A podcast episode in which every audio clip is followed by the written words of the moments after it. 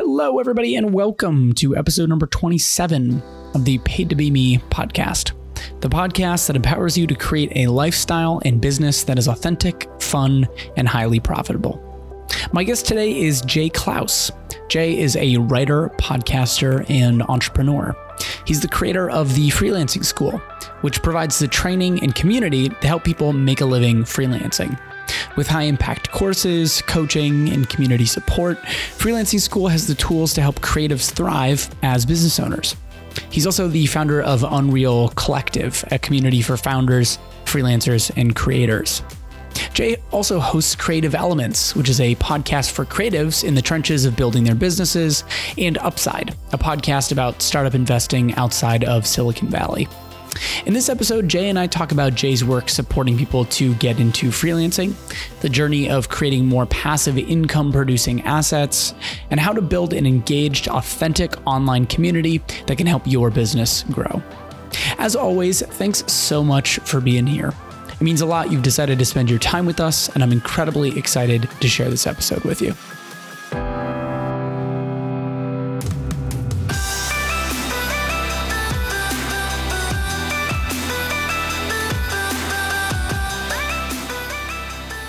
Jay, my friend, welcome to the show. Hello. It seems like uh, we were just waiting for an excuse to do this. I have been looking forward to this conversation for quite some time. I have to tell you. So I'm very Same. excited to be sitting here, um, staring at you virtually, granted, but it's uh, it's gonna be good. You know, these days I feel like, and this is true even before uh, quarantine, I feel like I mostly exist digitally and virtually. Um, a lot of people, when they meet me for the first time, they're like, wow, you have three dimensions. And it's like, yeah, I do. You're a real person, indeed. well, thanks for bringing your real and digital versions to this show. Um, how have uh, how have things been going for you recently? What have you been up to? You know, it's a weird year for everybody, and uh, most of my clients are business owners. So that's also a mixed bag of how my clients are doing, which has a downstream effect on me.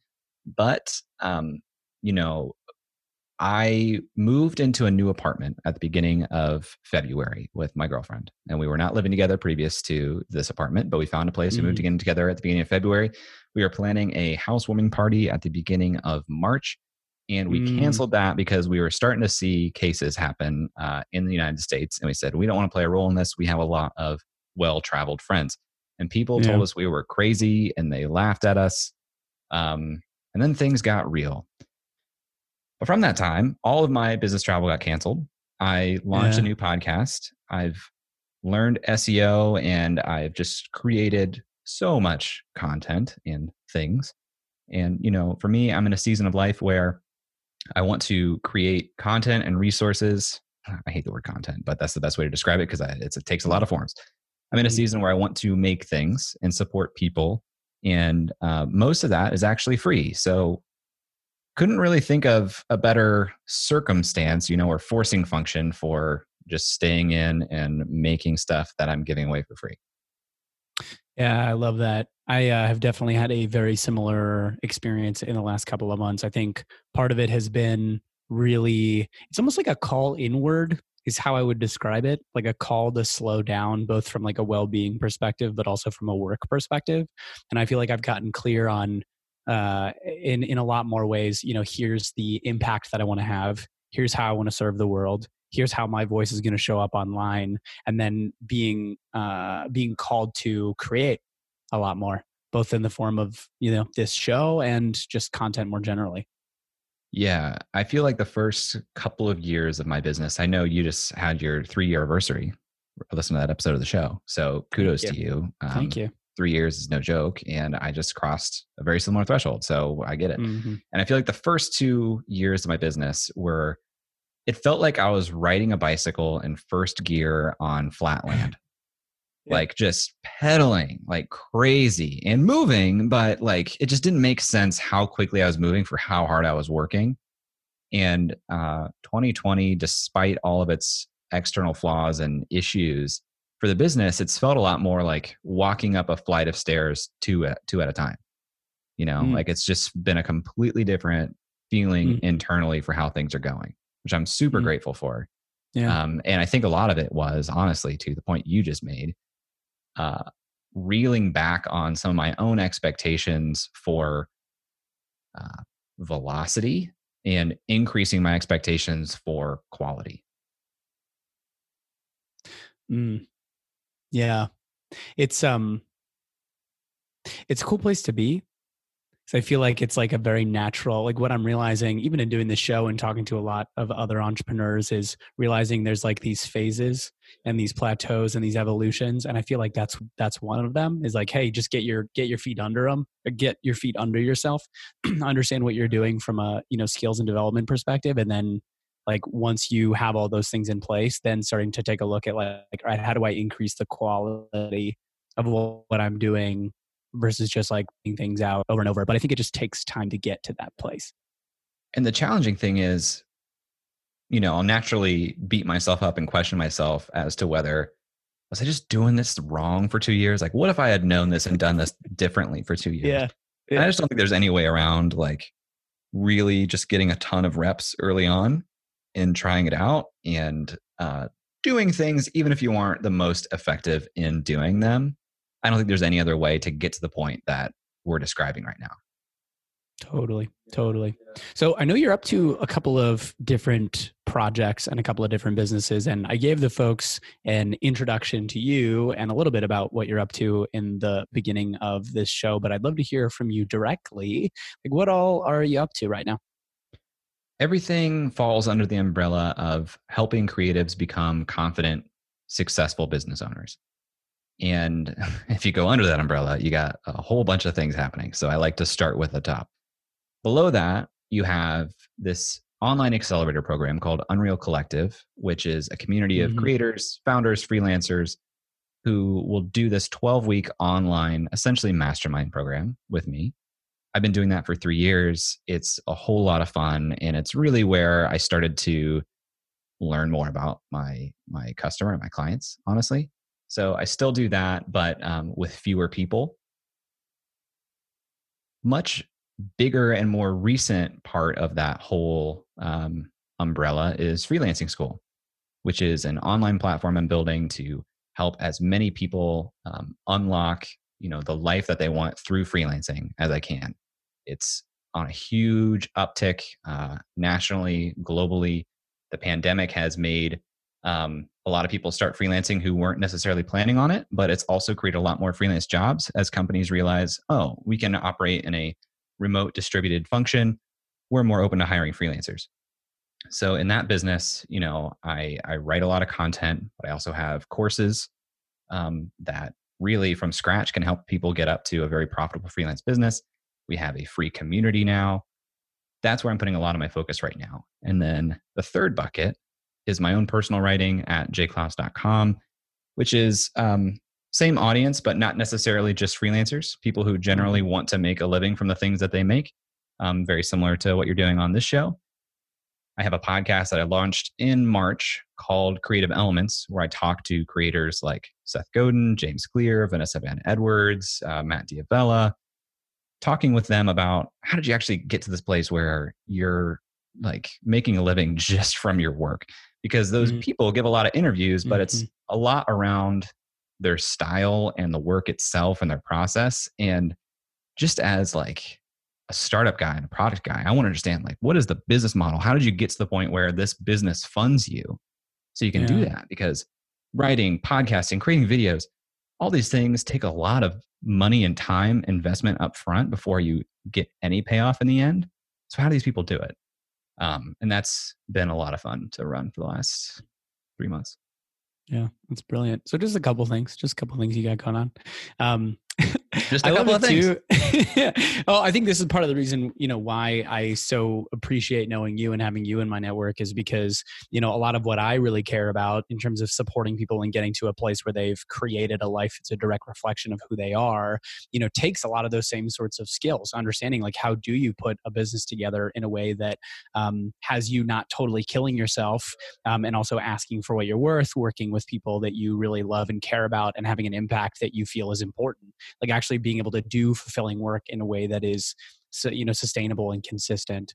Um, and you know it's cool to too you know in the last you know year and a half that i've known you to also like watch it evolve and looking at like how the you know the podcast started and um, you know podcasts that you've done previously. Um, but i'd be curious for you like where did that entrepreneurial streak actually start for you? Like where did that story start? It started in college. Um, when i when i grew up i just thought that the path was get a degree, get a job leveraging that degree, work the job yeah. for 35 years, retire. and I was so locked up because I was like, what is that job that I want to do for 35 years? I had no idea.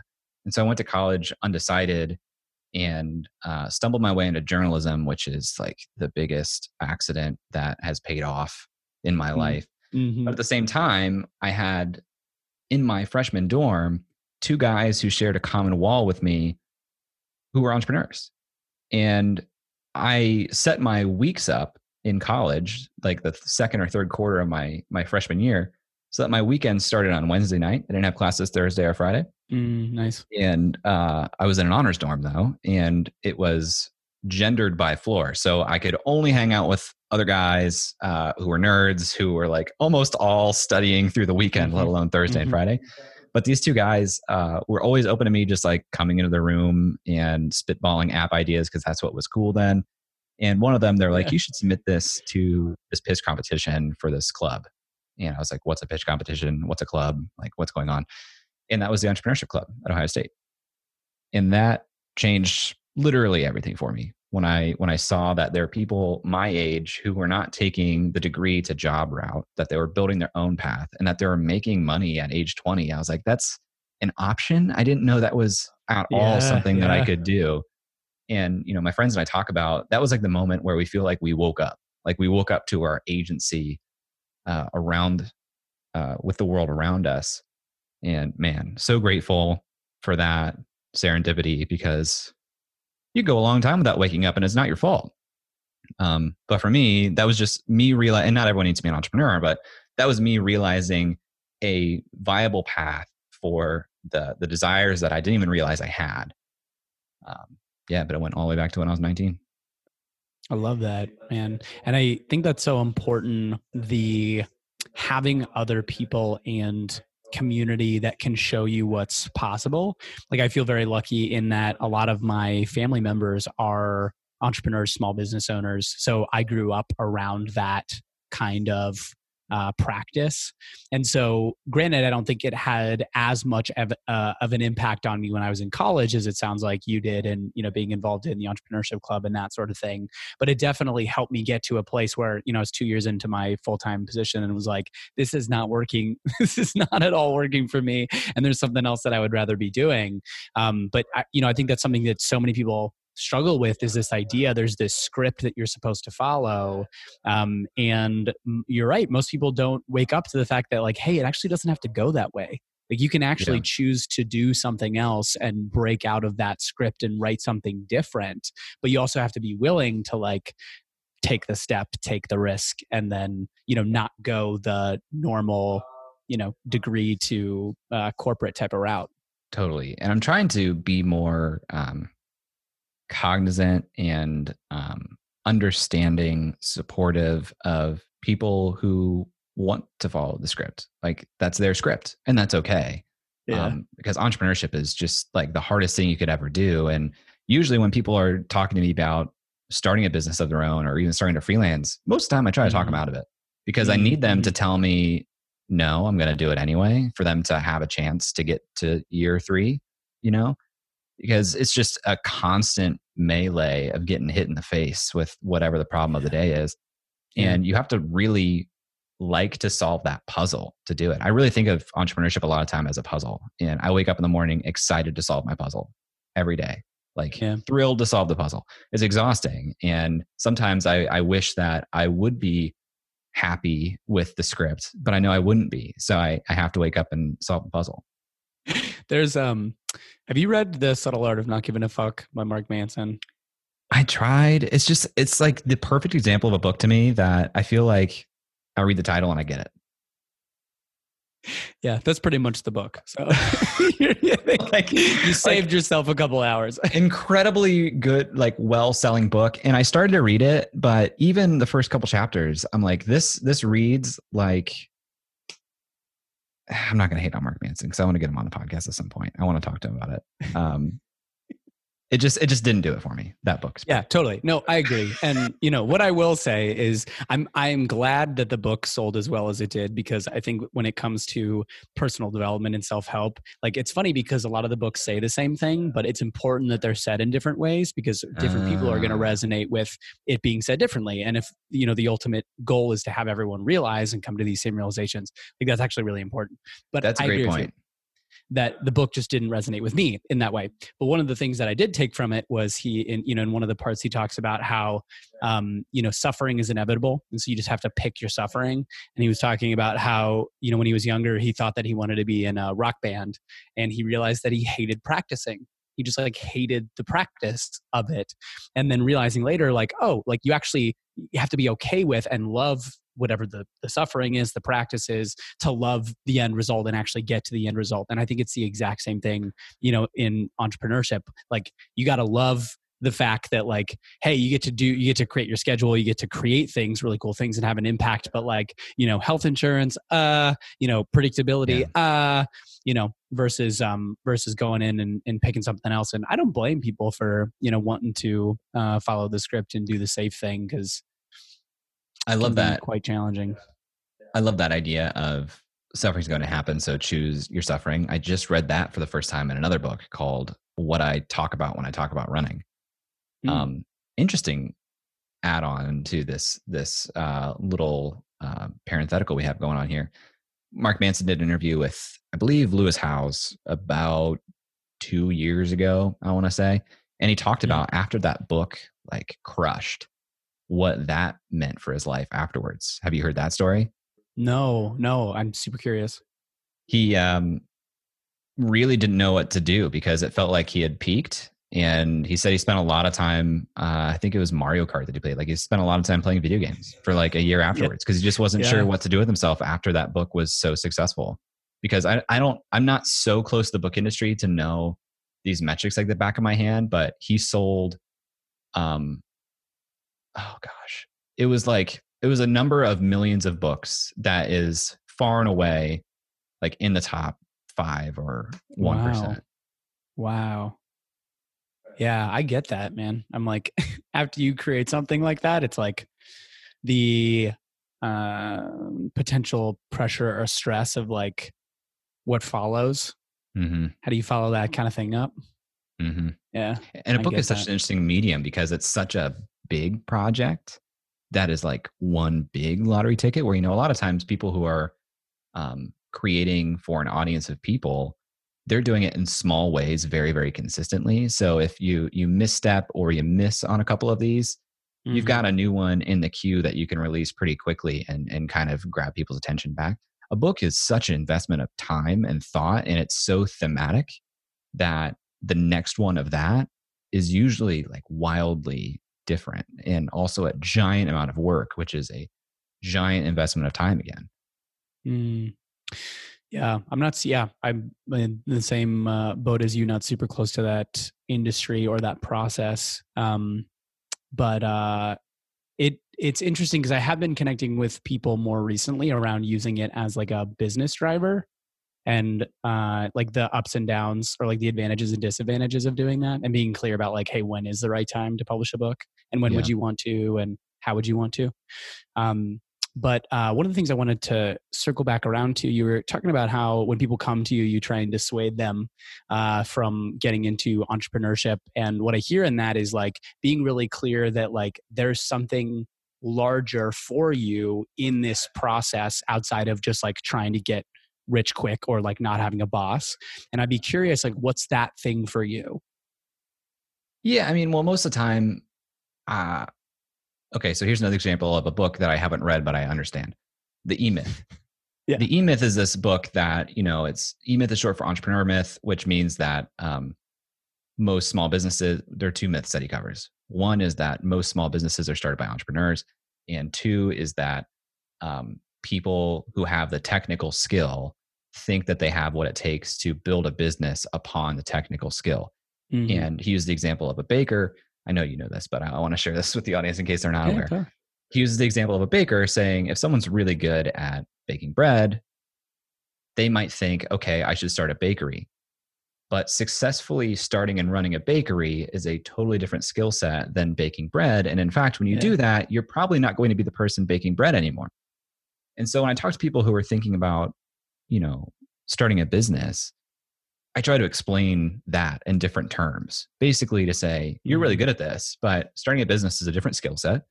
It's a an investment of 5 to 10 years of your life. I would encourage you to think of it. And is this the thing that you want to follow through on for that? And how is it going to work?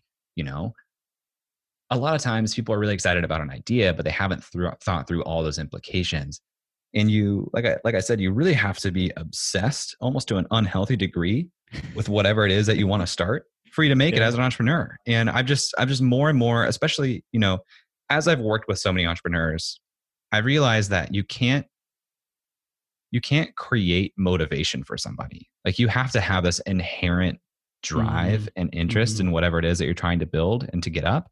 A coach can't solve that for you, and uh, a course can't solve that for you you have to just in, innately you know compulsively want to do the thing and i need someone to prove that they have that for me to say entrepreneurship is a good fit for you Totally. Yeah. It's um it's interesting to, you know, as a coach, like that's a piece of what I'm looking for and whether or not I work with people. Um, because inherently, like I, you know, I'm not a hand holder. I'm not gonna be pulling teeth to get you to do anything. Um, it's really just about like tweaking and guiding uh versus like trying to you're spot on, like trying to motivate anybody to to do anything. Um and you know when i think about for myself like the thing that really drives me is supporting people in coming to the same realizations that I've come to from an interpersonal healing and growth perspective. Like understanding that the that what we're all looking for, the joy, the connection, the peace, the fulfillment like actually comes from the internal work and being willing yeah. to question like why am i doing these things you know how is the thing that happened to me when i was six years old still running the show you know in my life now um, and there's so much like life in that journey and in those questions. Um, and at the same time i also realize that like not everyone is willing to go there. In fact most people are not willing to go there. Most people are not willing to have those kinds of conversations because they're scary uh, yeah. and because you know you might have to take a look at you know uh, uh who, who you believe yourself to be identity wise and be open to actually shifting or changing that. Um, and uh, even in the times when i'm like this is this sucks. This is terrible. Why did i decide to do this? You know just just continuing to come back to this overarching perspective of like what do i what do i care about giving the world? And like okay cool like what do i need to do tomorrow to get back on path to do that? Yeah and it's interesting um well one i worked with a coach before i started my business and it was like a game changer for me and we worked mm. on identity for the most part. But what's interesting is, you know, I think at my core, I'm actually very, very lazy. And I hate doing mm. work that I don't think is necessary or useful or enjoyable or fulfilling. And usually that's work that's kind of handed down to me. And it feels like a lot of times that I start a business so that I could avoid that feeling, even though it actually results in infinitely more work. It just, it, it doesn't feel the same. It's a different type of work that doesn't feel exhausting or tedious. It mm-hmm. feels, you know, I, I keep using this analogy. It feels like I'm making progress on the one million piece puzzle. Mm, yeah, totally. Um, so, you know, a big part of what I am looking to work with people on. And a big part of what I care about, like I shared earlier, is supporting people in creating a life that's a reflection of them, both from a business perspective and a lifestyle perspective. And I'd be curious for you, you know, as you've looked at starting these different businesses, you know, even like where you've chosen to live, like the social circles that you've included yourself in, like how has lifestyle or like the lifestyle that you're looking to create played a role in you know the business decisions that you make who you choose to work mm-hmm. with that sort of thing uh, lately this has been very intentional, but in the beginning it was kind of by happy accident, which was out of college. Um, I didn't get the consulting job that I thought I was going to take because I rationalized to myself that it was a good starting point. But thankfully, I didn't mm-hmm. get a second interview at Deloitte or McKinsey. So um, I was looking at what I knew was the right answer anyway, joining a startup company at the early stages so I could get that experience. And I had an opportunity, honestly, walk right into my front door to, to join as the first employee co owner of uh, a company based in Cincinnati. I live in Columbus. Part of the deal was okay, but I'm going to live and work remotely in Columbus. I just didn't want to mm-hmm. move. I, I had too much, too many friends here. Like I had no interest in moving to Cincinnati. So because of that, the first exercise he and I did was to calculate our budgets and our expenses so that we could pay ourselves as little as possible without, you know, losing money every month personally. Mm-hmm, mm-hmm. And that like set a it it um what's the word? It tethered me to what I expect my cost of living to be, which are very low and it also taught me that I value the the flexibility of working remotely um, on my own time, wherever I want. So going into my my business now, I really built this from the beginning to be location independent. I thought I might actually travel like the country or the world or something eventually. Mm. um, uh, I, I lost my interest in that, but I built it so it was location independent and I could work wherever, whenever, which has allowed me to go on fishing trips with my dad and still be working, you know, one afternoon during mm-hmm. that trip. Yeah. All of it is very, very intentional for flexibility and for optionality because I want to get to a place where, you know, I don't worry about money because I've created the assets that I'm leveraging mostly passively to support me. And for the last three years, I've kind of looked at my income streams as this seesaw, if you will, where at the beginning, 100% of my income was client income and 0% was mm. product income. And I'm just trying to flip that all the way on its head to where product income is nearly 100% and client income is very little. And it's just, you know, a constant grind of building towards that because the more product income I have, the more risks I can take, the more I can try new projects, the more I can hire people to do things that I want to do less. And, you know, my whole business is geared that way while still keeping my expenses very, very low. And that's dictated, you know, the types of homes I've lived in. For, for the almost four years before moving into this new apartment with my girlfriend, I was living in a 350 square foot um, studio apartment above, above a bar. And it was super, super cheap. It was great. Mm-hmm. Perfect for doing what I was doing. It was all that I needed, but it kept my living expenses very low. And that's one of the biggest expenses that you can have. Um, I bought a car in cash out of college, so I don't have a car payment. That keeps things very low. I don't have student loans. Um, all of this, you know, all of it was in service to the lifestyle. That's brilliant. Well, the thing that I really hear in that is the intentionality like actually like really intentionally being clear about when you are setting up the structures for the businesses that you want to create and the lifestyle that you want to create you're clear on the outcome and the end goal. Like hey for me it's about it's about flexibility. Um, and you know it's been interesting you know for me in coming from corporate and diving into this being self-employed game uh, where in the beginning you know i didn't know a ton of entrepreneurs. It's been something that i've created over time like more getting involved in that community. Like that's something that i've had to learn the hard way is like being more conscious and aware of those things. Um, because um, i think that you know how the vast majority of people are socialized is not to think in that way. Um, and so that there the, there's definitely a learning curve there. Um, and just like anything else you know it's it's a practice. It's just simply it's a mindset game. It's a skill development game. It's you know staying in staying in the process as long as it takes to to get to a place where you have a business that is working for you in in the way that you want it to.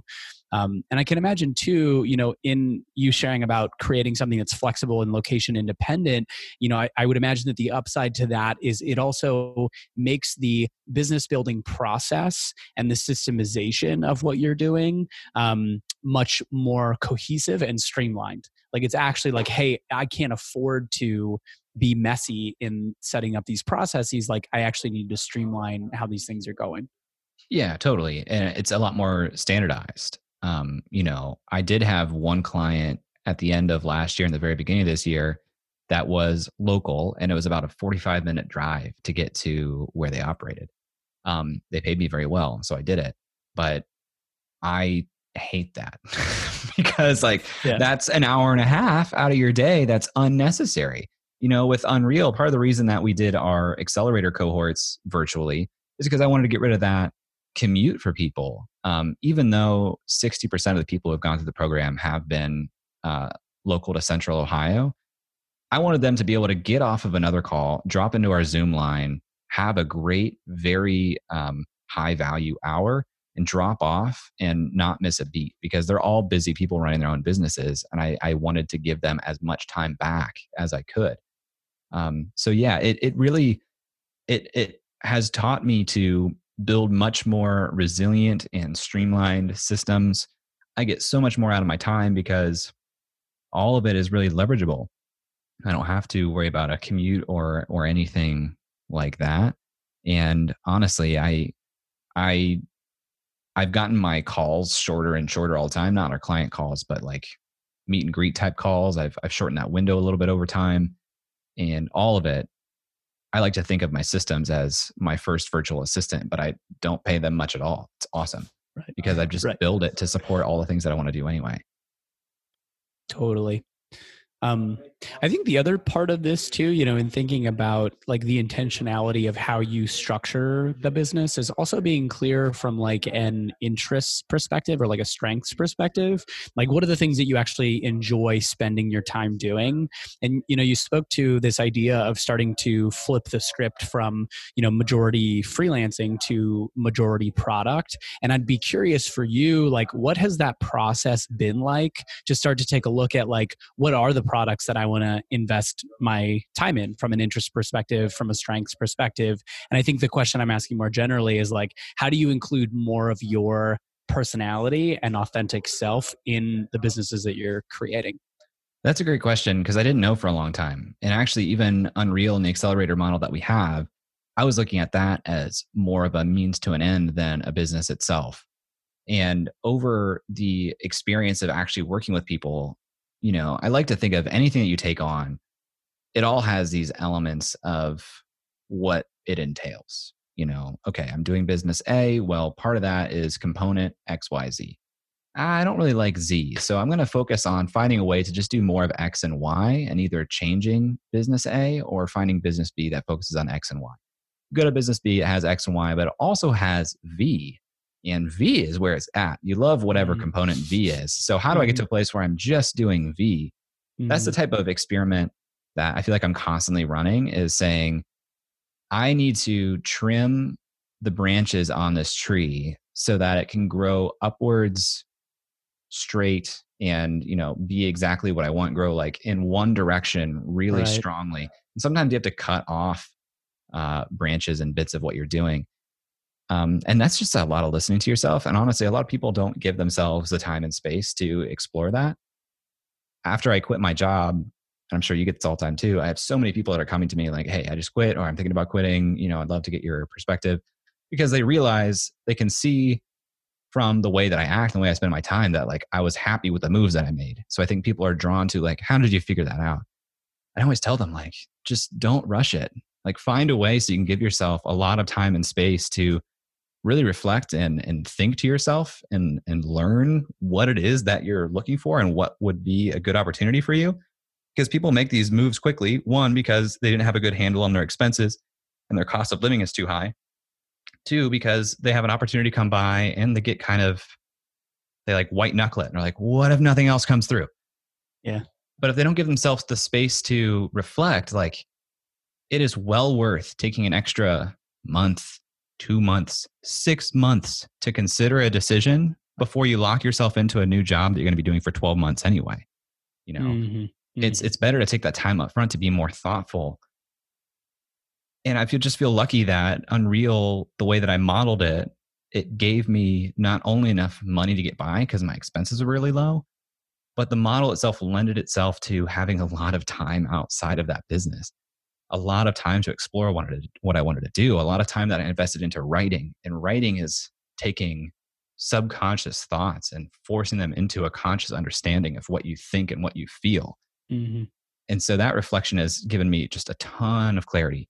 And so when it came to finding the actual products that i wanted to find my way into again at first i didn't know but it kind of showed itself. You know one was a lucky break with our friend linkedin who reached yeah. out about doing courses on their learning platform. And i jumped at it. I'm like sure sounds awesome. Sounds like a really great freelance gig. And those courses started in product management because they didn't have any product management courses in their catalog really. And as i started working with more business owners and specifically client-based business owners freelancers i found an opportunity to make a freelance course for linkedin. And i loved that. And mm. I realized yeah. as a former product guy, the reason I was drawn to these service based businesses is because they have, like, they do really quality work and they like incredible creative work that is just rare and, and hard to teach and learn as a business owner. What they had was a product and a marketing problem. Mm-hmm. They didn't know how to think of themselves as a product and market themselves to potential customers and sell the work I love that stuff. And so many creatives not only don't know it, but they are put off by it. And I wanted to show them everything that I do, you know, going back to this umbrella I talked about of helping creatives become comfortable, successful business owners. Everything I do is to show people that if you want to run a bakery and you're a baker, you can run the bakery. You just have to learn the skills to run the bakery. And so many people are so uh, intimidated by that or unwilling and either way, you're not going to be successful if you're intimidated to learn or unwilling to learn. So it just kind of became the natural conclusion that, okay, the products that I'm going to make, it's going to be a productized, scalable version of the same skills that I teach people one on one in client relationships. I'm going to teach freelancers the business of freelancing. I'm going to teach them how to market themselves and how to sell projects. Yeah, it's um yeah, I loved what you shared earlier about creating the tree and starting to trim off the branches. Um, I've definitely found the exact same thing in what I'm up to. And it's funny too, I, I, imagine you probably have pretty similar conversations with people who are like, hey, you know, there's this lifestyle that I want to create. There's this thing that I that I that I feel attracted to, but I don't know exactly what it looks like. And half the time it's like it's just about getting started. It's literally just going out and doing the thing and then taking a look at like what are the parts about this that I like like or don't like you know and then how do i bring more of that uh, you know into into my life? Because over time it then becomes this very um, polished uh, expression of you um, that created through you know trial and error and discovery. Totally. Um, there's got to be there's got to be uh kinesthetic or mechanical experience of the thing to know if you actually like it or not. And here here's some more um, mm-hmm. uh, ways that I get my own way and I see other people getting their own way.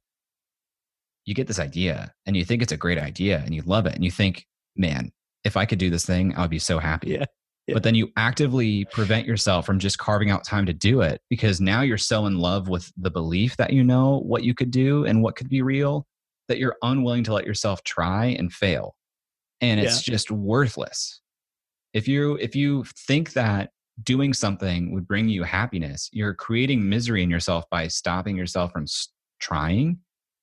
And yet, you know, there is the risk that in doing that, you might not be good at it or you might not like it. And you either have to keep working to get good at it or be comfortable with the fact that you were wrong and say, actually, I didn't like that. I'm not going to do it.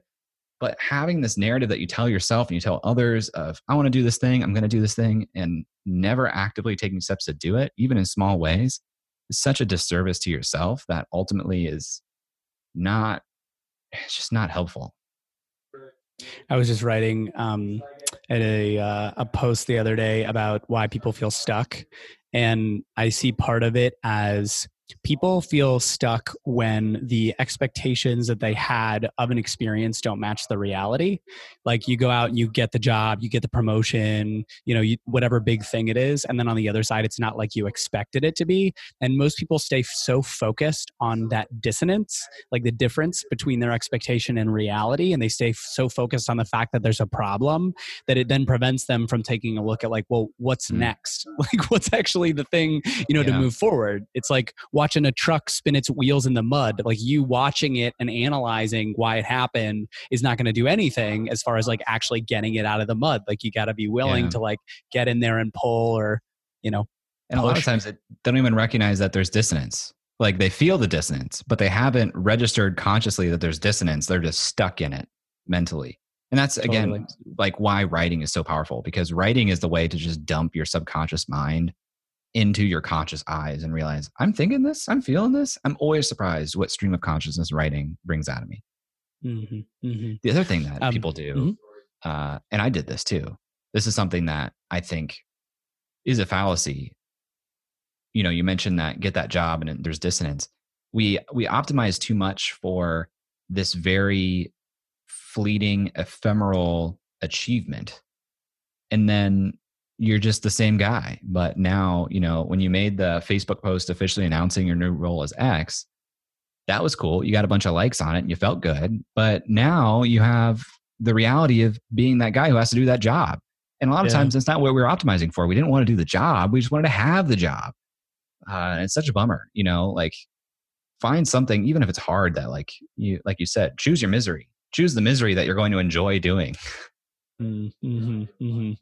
Um, one of the things that you had mentioned before we started recording was around some of the work that you're doing in community, um, which I think is super interesting, and I love to to to uh, explore a little bit with you because I have um, definitely been looking at creating that more intentionally and doing it in a way that's more structured versus just looking and being like, oh, look, I've attracted this group of people. Um, so I'd love to hear from you just a little bit more about like, how are you? Well, one, what role does that community play in your life in business generally? And then two, like, how are you actually looking at building it in a more rigorous and intentional way?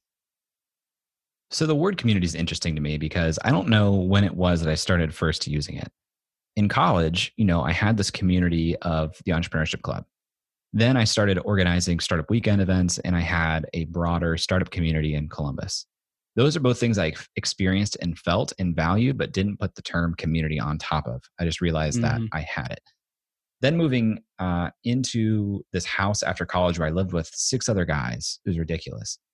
Also, incredible community. We had house shows, yeah. we had parties, incredible community of people. And I realized through that that a lot of people didn't have that. And that was really kind of the spur of Unreal because I realized wait, there are entrepreneurs who don't have a handful of other entrepreneurs that they could be in constant mm-hmm. contact with and learn mm-hmm. from. I can create that for people. I can be the lightning rod of talented, driven people and bring that community together. And here's where I think I really learned how to do community pretty well, especially digital community because digital community is much harder than physical community. It's so easy when you force people into the uncomfortable waters of being around themselves. Someone's going to break and say something because we can't deal with silence. Online, you can be in a community where you don't feel welcome and you can greet that silence with clicking the X and backing away and instantly being teleported out of that space. So creating digital community is so difficult.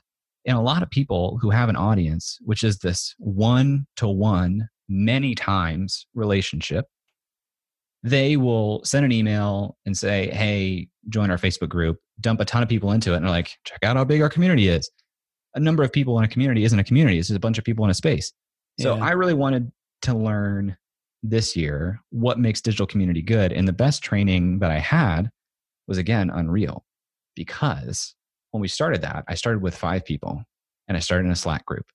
And I didn't want that Slack group to be worthless. So I had to figure out how to make five people care about being in touch with each other in a Slack group. And then slowly over time, that built up to now 110 people in that Slack. And it's amazing. It's like my favorite online community that's out there. Mm-hmm. And it's because it started really slow and those people built one to one relationships.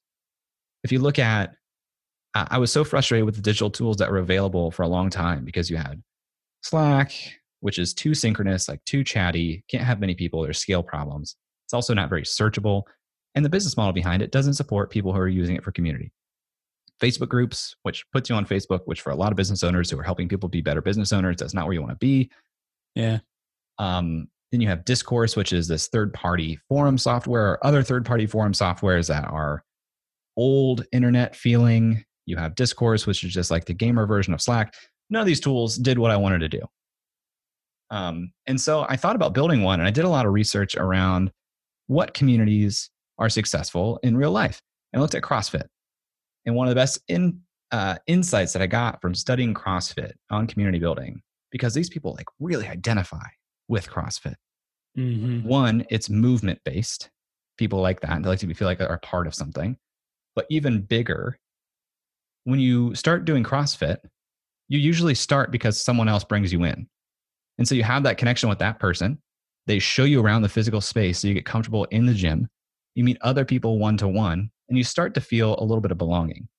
Not only do you feel belonging, but very quickly in CrossFit, you can start to see real transformation in your body. Yeah. So if you want to build digital community, really, I've done a lot of research now over the last six months to back this up, which really just validated my thoughts. You need to build one to one connections so people feel belonging in a space, they know their way around it. You need to show them transformation in whatever form they came to the community looking for transformation in. And if you can structure them behind a movement, that's better than saying, I follow Jay, I'm in Jay's community. Like that's just lame. Nobody wants to do that. Nobody wants to say that. Nobody wants to share that. Right. So community can be this incredible forcing function. And finally, uh, found a platform called Circle, which I love. Um, yeah. But I've been working with Pat Flynn's team to help them launch the SPI Pro community and launched my own community from freelancing school on the same platform. Just like finally a platform that I believe in. It's early days, has a long way to go, but I know that the team has the right outlook and vision for it, which makes me very, very excited. That's so great. Um, this is so cool. I love that you're sharing all this because it's super valuable. And I've seen the exact same thing. I started a, um, you know, obviously before the whole pandemic thing went down, I was running a lot of live events uh, here in Chicago. And it's so cool in being the facilitator and creator of those communities because you start to realize what works and what doesn't. And I think you're so spot on with that sense of belonging and having people feel like they're in a space where they feel welcomed. They feel like they belong. They feel like they know other people. Uh, and they feel like they're there for a reason other than just you. And that was a huge thing in these community events that I was running was like, it's not about me at all. Like it's about the idea. It's about what we're here to do. It's about enrolling people in a vision of like why they're all there and why they're participating in the community you know in the first place. Um, and without that it's so easy to have communities just completely flop and die. Um, and what i find tends to happen is people then start to go to the almost like the opposite end of the spectrum. It's like managing and controlling the community versus like leading and up leveling the community. And on the manage and control side it's about rules. It's about like well it's very process oriented it's very like uh, convincing or transactional. It's not very relationship based um, but it's like when you give people a movement, when you give people something to get behind and they can then take it and run with it themselves, like that's when, you know, that's when the magic happens. Totally. There's a lot of power in creating and then holding space for other people to do what they're trying to do. Bingo. I um had been speaking about it as experience architecture like how do you actually architect an experience for people? Because part of it is the physical or digital space in which they are gathered and being clear about you know what what platform is going to be most advantageous to people actually getting on and communicating and being in relationship with each other. But then also another really important part of it is who are you being in the space as the facilitator or as the leader of the community? Like how are you actually creating the clearing for people to show up and connect with each other in that way and that's actually pretty tricky, especially in the beginning, because you have these two competing important priorities, which is one, when somebody joins a community and they start to engage, you want to make them feel welcome and you want to help them feel like they belong. And so you you want to go and comment and engage and lead by example. But the downstream risk of that is that other people who see your comment almost look at it as if okay, that one's done. Everything that needs to be said was said because the leader of the group said something. I don't need to add on to it. So, like, the best case scenario is you wait just long enough for somebody else to make someone belong, and then you double down on that and show that you appreciate that person exhibiting that behavior. But if that takes too long, if you don't have that culture already in place, uh, that first person didn't feel the belonging in the beginning. They've you know opted out of the space. It's just really hard. Yeah, it's interesting the dance there and it feels like a lot of it just comes down to practice like just going through it a lot and then intuition and deciding when to act um, I'd be curious for you know the folks who are listening who maybe haven't had a ton of experience with digital community or like just building community generally. Um, if there's anything else that you would share in terms of advice, things to look out for, um, you know, common issues that people typically run into. I think culture is really important, and that's that's that's a lever that I hadn't articulated. But truly, you need to create a culture within your community that um, is aligned and it needs to come almost from the bottom, bottom up. Like you need to co-create it with the people. And so it's it's really hard to do these things from scratch. It's really hard to grow a community from scratch. And you know, the way that I did it with Unreal, which was with five people and then 10 people and then 20 people, I think that is a better model for building a sustainable long-term community. Because in the beginning, you can help people, mm-hmm. you can just do a Zoom. You can have people meet one to one and you know now you're taking this digital community and making it almost like it's uh, in person. And we did that with unreal for the first 12 weeks you know? But when you when you go in and you just try to solve this problem with a pure number of people i just don't think that's a good look and i don't think it creates a good culture. So i do think it's possible if you don't have an audience for you to create a really strong like appreciated community in a very small way and and to not be ashamed of that whatsoever um, because the best source of growth for your community is other people spreading the good word and being that person bringing someone else to the gym and they're only going to do that if they're uh, enjoying and seeing their own form of transformation. So focus small be be you know resilient and happy with that.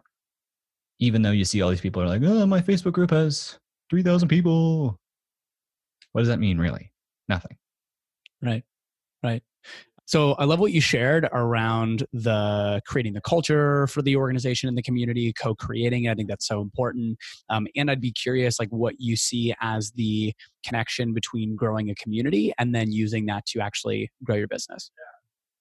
If I put enough people into the funnel that some people fall out and buy it, they're going to be happy they did. I just need to focus on building the funnel now.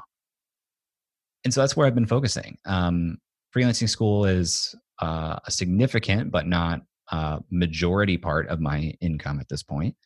And so um, while I build a funnel, I've taken on freelancing work and I've continued to do Unreal cohorts.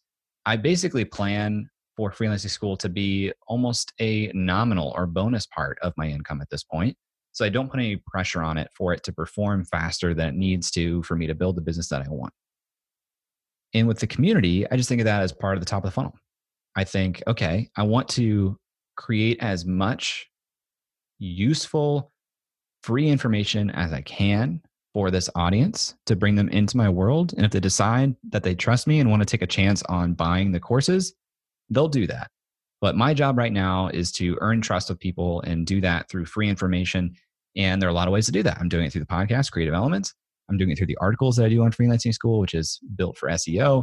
I'm doing it through my social media in very small ways the big way that I wanted to put on here was this community where I bring people into the space, I hold the space, I make it a comfortable space, and I invite them to ask their questions uh, where I can answer it and build trust there. I can hold meetups. We're doing our first meetup next Wednesday. And uh, it also helps me source a bunch of information for my target audience. Like it serves as its own spur for, okay, what type of, uh, what should I cover in my next article? What should I cover in my next podcast? It's really useful. Um, but I, I don't look at it as a moneymaker. You could have a paid community. With this, I wanted to use it as a free top of the funnel trust building uh, resource. That's awesome. Yeah, being able to get that firsthand knowledge of what people are looking for and then being able to speak to that directly. Jay has been such a pleasure. Thank you so much for coming on, sharing your insight, sharing your wisdom. Um, where can people find you? Totally. Well, thanks for asking. Any of the places I mentioned are great. Uh, you're listening to this podcast, so you like podcasts. I would love for you to check out Creative Elements. Um, otherwise, find me at jayclouse.com or at jayclouse. Those will link off to all the fun things I'm doing, including the podcast, including freelancing school and the courses there and the community. Um, yeah, I'm hard to not find online. So if you search my name, you'll find me. Awesome. He's got brilliant, brilliant content. So definitely go check him out. Uh, any parting words of wisdom or advice for folks to build bigger, better businesses? It's only going to get easier. This is the hardest that it'll ever be. That's very accurate. Thanks for sharing that. Uh, uh, and then the way that I love to close out these shows, Jay, is with acknowledgement. So, are you open to me acknowledging you? For sure. Awesome, um, Jay. There's actually a bunch of stuff that uh, that I want to acknowledge you for, but um, first and foremost, I really just want to acknowledge you for being a creator and a creative. Like it's so cool to hear about the things that you're up to and the things that you have in your pipeline um, because I get that they're from a very authentic, um, you could almost say like soul oriented place. Like the things that you're creating are things that you believe in and care about.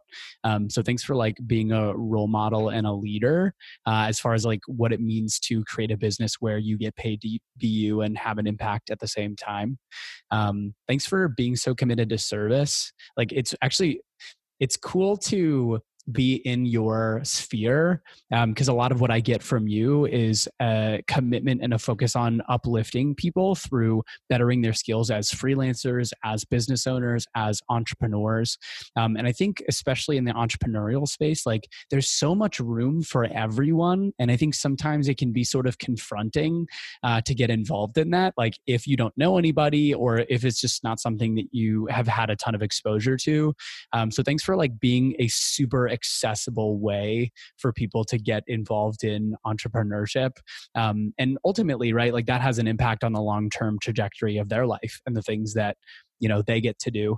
Um, and like just thanks for bringing a, lo- a lot of like love and heart into everything that you're up to like into your products. I just get it a lot from you like when you know when we are connecting and in this podcast too.